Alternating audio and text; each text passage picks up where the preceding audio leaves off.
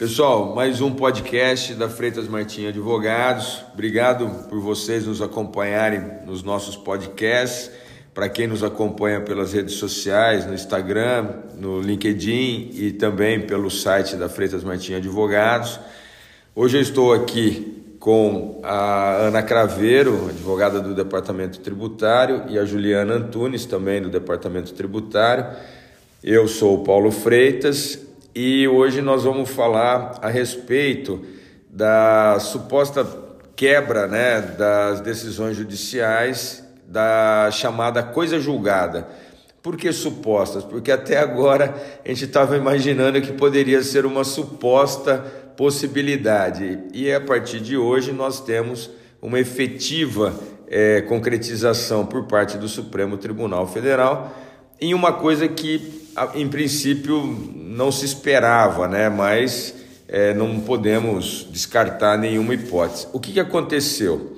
É, quando eu tenho uma ação que ela transita em julgado, o que, que é isso? Não comporta mais num, nenhum recurso, aquela pessoa ou aquela pessoa física ou jurídica que teve aquele êxito naquela ação, ele normalmente comemora aquilo, dizendo: olha, ganhei e acabou. E aí, alguns advogados viram e falaram: olha, não é bem assim.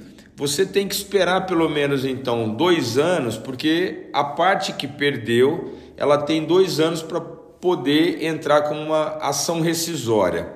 Então, mesmo que você tivesse comemorado, você abriu uma champanhe lá e foi comemorar, tomar um vinho, viajar, comer fora, sei lá, fazer alguma coisa, você não necessariamente acabou aquele processo. Por quê? Porque poderia ter ação, a ação rescisória. Agora, nós temos uma coisa hum, diferente de que só a coisa julgada, ou seja, é, mesmo que você ganhou, transitou em julgado, você esperou, vamos supor que por um acaso uma pessoa jurídica, uma pessoa física, principalmente uma pessoa jurídica, para compensar um tributo que ela pagou a mais ou ela não deveria ter pago, alguma coisa assim, ela não necessariamente pode comemorar. Por quê? Porque eu tinha, não é isso? Além da ação rescisória, agora o Supremo Tribunal virou e falou o seguinte: se por um acaso aquela decisão que transitou em julgado for modificada pelo tribunal, pelo mesmo tribunal ou por um outro tribunal, um exemplo, a ação julgou no STJ e no Superior Tribunal de Justiça e ele acabou ali, ou seja, aquela, aquela ação sua da empresa X ganhou aquela ação no STJ. Por algum motivo, uma outra empresa, num outro processo, conseguiu levar o processo do mesmo tema, ou seja, do mesmo tributo ou da mesma questão, para o Supremo Tribunal Federal. O Supremo Tribunal Federal, por algum motivo, entende diferente do que o STJ entendeu aquela decisão do STJ, do STJ perde a validade a partir de um determinado momento em que nós vamos explicar aqui. Ou seja, se aquela decisão foi proferida e o tributo em questão é, for uma contribuição social, eu vou ter a regra da nonagesimal, ou seja, eu tenho 90 dias para entrar em vigor. E se ela for um, um tributo, né, que é um imposto, Lembra, tributo é gênero, né? E aí, é, contribuição, imposto é espécie. Então, eu tenho gênero mamífero e eu tenho lá gato, cachorro. Então, imposto é um, uma espécie do gênero tributo e eu tenho lá um gato que é o, a contribuição social, mas são mamíferos. Então, o que, que eu estou querendo passar? A partir disso, se eu tenho um tributo, eu vou seguir na regra do, do, da anterioridade. Quer dizer, eu tenho que analisar se aquele tributo só vai poder ser cobrado no outro ano, mas a Ana aqui e a Juliana vão entrar nesses detalhes.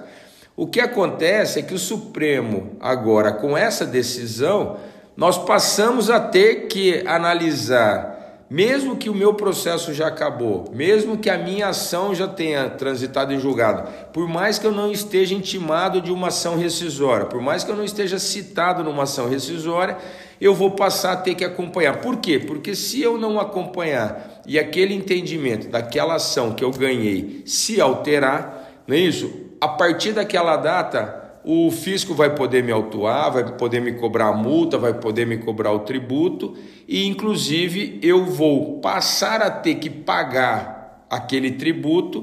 Por quê? Porque aquela decisão minha ela perdeu a validade é, por conta dessa decisão do Supremo. Então, tem vários clientes nossos e é, questionando justamente isso, e eu gostaria de ouvir aí a Ana e a Juliana a respeito disso. Bom, primeiramente é um prazer estar com vocês aí novamente, mais esse podcast e com essa surpresa aí, né, para todos os contribuintes, pessoas físicas e jurídicas. É, primeira coisa que eu gostaria de destacar é que essa decisão do Supremo Tribunal Federal ele foi analisado em duas circunstâncias, né, em dois temas que correram em conjunto e de relatoria de ministros diferentes. Então, o primeiro tema, que era o 881, de relatoria do, do Edson Fachin, e o 885 do Roberto Barroso. Mas ambos tratavam sobre essa possibilidade de quebra automática das decisões definitivas, ou seja, da coisa julgada. Quando é, exista aí uma decisão em repercussão geral do STF posterior que declarar a constitucionalidade do tributo ou mesmo em ação é, de constitucionalidade, né? Então, é, esse foi o lead case aí dessa situação do julgamento que finalizou hoje. Mas esse julgamento se iniciou lá atrás, tá? E desde lá já existia uma maioria que indicava é, essa quebra automática, a decisão pela quebra automática, mas que só foi concretizada agora com o retorno no dia 1 do julgamento, que foi analisado dia 1 de fevereiro, 2 de fevereiro e terminou hoje, dia 8 de fevereiro. É, três coisas importantes desse julgamento que a doutora Juliana vai complementar aqui para mim também, mas de uma forma bem resumida, tá? É, por maioria absoluta, então os 11 ministros, eles decidiram pela quebra automática das decisões definitivas. Então significa dizer o quê? Que lá naquela sistemática anterior, em que quando o contribuinte, pessoa física ou jurídica, é, tinha uma decisão judicial favorável é, o fisco ele só tinha a possibilidade de entrar com uma ação rescisória para cancelar essa decisão. E hoje, com essa decisão de quebra automática, ele não precisa mais se preocupar com esse prazo. É, e aí apenas vai ter que se preocupar, como já abordado pelo Dr. Paulo, em relação aos limites constitucionais. É, é, esse foi o primeiro ponto analisado. É, o segundo que, que diz respeito à modulação dos efeitos, quando que essa decisão do STF pode ser aplicada, é, foi por maioria, foi por maioria de votos, 6 a 5, e eles entenderam pela inaplicabilidade e desnecessidade de modulação dos efeitos. Então, essa decisão de hoje, do dia 8, ela, ela tem efeitos imediatos, tá? E o terceiro ponto é esse que nós comentamos, que também foi por maioria, 7 a 4 entre os ministros para declarar a aplicabilidade das limitações ao poder de tributar, no sentido de, dependendo da natureza de cada tributo e a partir de cada uma das decisões, o que é, resultará aí na cobrança de forma é, retroativa, imediata ou no ano seguinte, vai ser a sua natureza. Então, a partir disso, a partir dessa decisão, quebra automática das decisões, tem aplicabilidade imediata essa decisão do STF e apenas o que vai precisar ser analisado, dependendo da natureza de cada tributo, é se haverá retroatividade da cobrança, se deverá ser respeitada a anterioridade anual e nonagesimal ou apenas a anterioridade nonagesimal. É, a doutora Juliana vai fazer também alguns comentários, e principalmente em relação às possíveis teses que, que vão ser afetadas e que podem ser afetadas com esse julgamento. É, olá a todos, obrigada né, de novo por me receberem. É, então, com relação às teses, Realmente, tem três aí que, que já, já estão no radar de diversos contribuintes. É, dentre elas, nós temos o, o IPI na, na revenda de mercadorias importadas, a contribuição patronal sobre o terço de férias, né, sobre o terço constitucional, e a exigência de COFINS para as sociedades uniprofissionais. É, até, se eu não me engano, a exigência de COFINS para sociedades uniprofissionais, nós temos uma súmula, né? 279. Vou comentar Isso. com vocês aí. a gente tem uma súmula. Então, assim, são esses três casos que os contribuintes já, já, já estão é, mais atentos até pelo pessoal que conseguiu, né, que tinha uma coisa julgada que agora já não é mais uma coisa julgada, que na verdade teve essa quebra automática, não vai, é, a fazenda não vai precisar entrar com uma ação rescisória, justamente porque foram temas de repercussão geral, de ADI, e, e é mais ou menos nesse sentido. É, eu achei até interessante eu comentar com vocês o voto uh, do Dias Toffoli, porque ele foi pela modulação, mas na, na hora de se manifestar com, com relação às anterioridades, né, anual e nonagesimal, ele foi contra. Então, assim, ele, ele tentou ser um pouquinho menos rigoroso com os contribuintes, mas daí na hora de, de falar com relação às anterioridades constitucionais, ele foi e já deu um, um, piso no, no freio. É, foi mais ou menos nesse sentido. Não sei se vocês. É, o, o que eu queria passar para vocês é que é, eu tenho uma experiência é, própria, né? É, quando a súmula 279 ela, ela houve uma discussão na época se sociedade de profissional unipessoal teria. Então, um exemplo, só para vocês entenderem: uma sociedade só de advogado, uma sociedade só de engenheiro, uma sociedade só de arquiteto, uma sociedade só de médico, uma sociedade só de dentista. É, havia o entendimento que você não tinha que pagar COFINS. Para quem está nos acompanhando, vocês sabem, eu tenho imposto de renda de 15% na jurídica, eu tenho contribuição social sobre o lucro líquido de 9%, eu tenho COFINS de 3% se for é, pelo critério cumulativo, eu tenho 0,65 de PIS. Então imagina, para um escritório de advocacia, ele paga no lucro presumido, ele paga 11,33% para cada receita que ele tem. Então ele emitiu uma nota de 10 mil, ele paga para o governo 11, é, 1.333, ou seja, é, 11,33 do valor, tudo bem? Nesse valor ele paga então né, 32%, 32% sobre 15%, ele paga 32% sobre 9% de contribuição social, ele paga 0,65% de PIS e 3% de COFIS. Então imagina que hoje, ao invés de, um escritório de advocacia, um escritório de engenharia, uma clínica de médico, pagar 11,33% da sua receita quando ela emite uma nota, ele pagaria menos 3%. Então nós estaríamos saindo de 11,33 menos 3, nós estaríamos indo para 8,33. Tudo bem? Então na época se questionou esses 3%. E o STJ sumulou dizendo: olha, a sociedade de profissional pessoal não precisa pagar. Então, vários corretores de seguros, várias é, clínicas médicas, advogados tinham deixado de pagar. No caso específico meu, nós nunca deixamos, nós discutimos judicialmente né? Tanto num outro escritório quanto agora, e nós depositamos em juízo. Eu, pelo menos, depositei em juízo sempre. Por quê? Porque a gente tinha um certo receio que isso iria cair, e foi o que aconteceu. O Supremo Tribunal acaba julgando, acaba mudando esse entendimento, mas vários escritórios, vários é, contribuintes, como tinham uma decisão transitada em julgado, deixaram de pagar. Não pagaram mais para frente, não é isso? E aquilo que eles teriam é, pago, pediram até a compensação e vários começaram a compensar com outros tributos. Então o que, que acontece? Se a Receita foi lá e autuou naquela época por ele não ter pago ou por ele ter compensado indevidamente, hoje ele vai, entre aspas, me parece que por essa decisão, ter que pagar aquele tributo.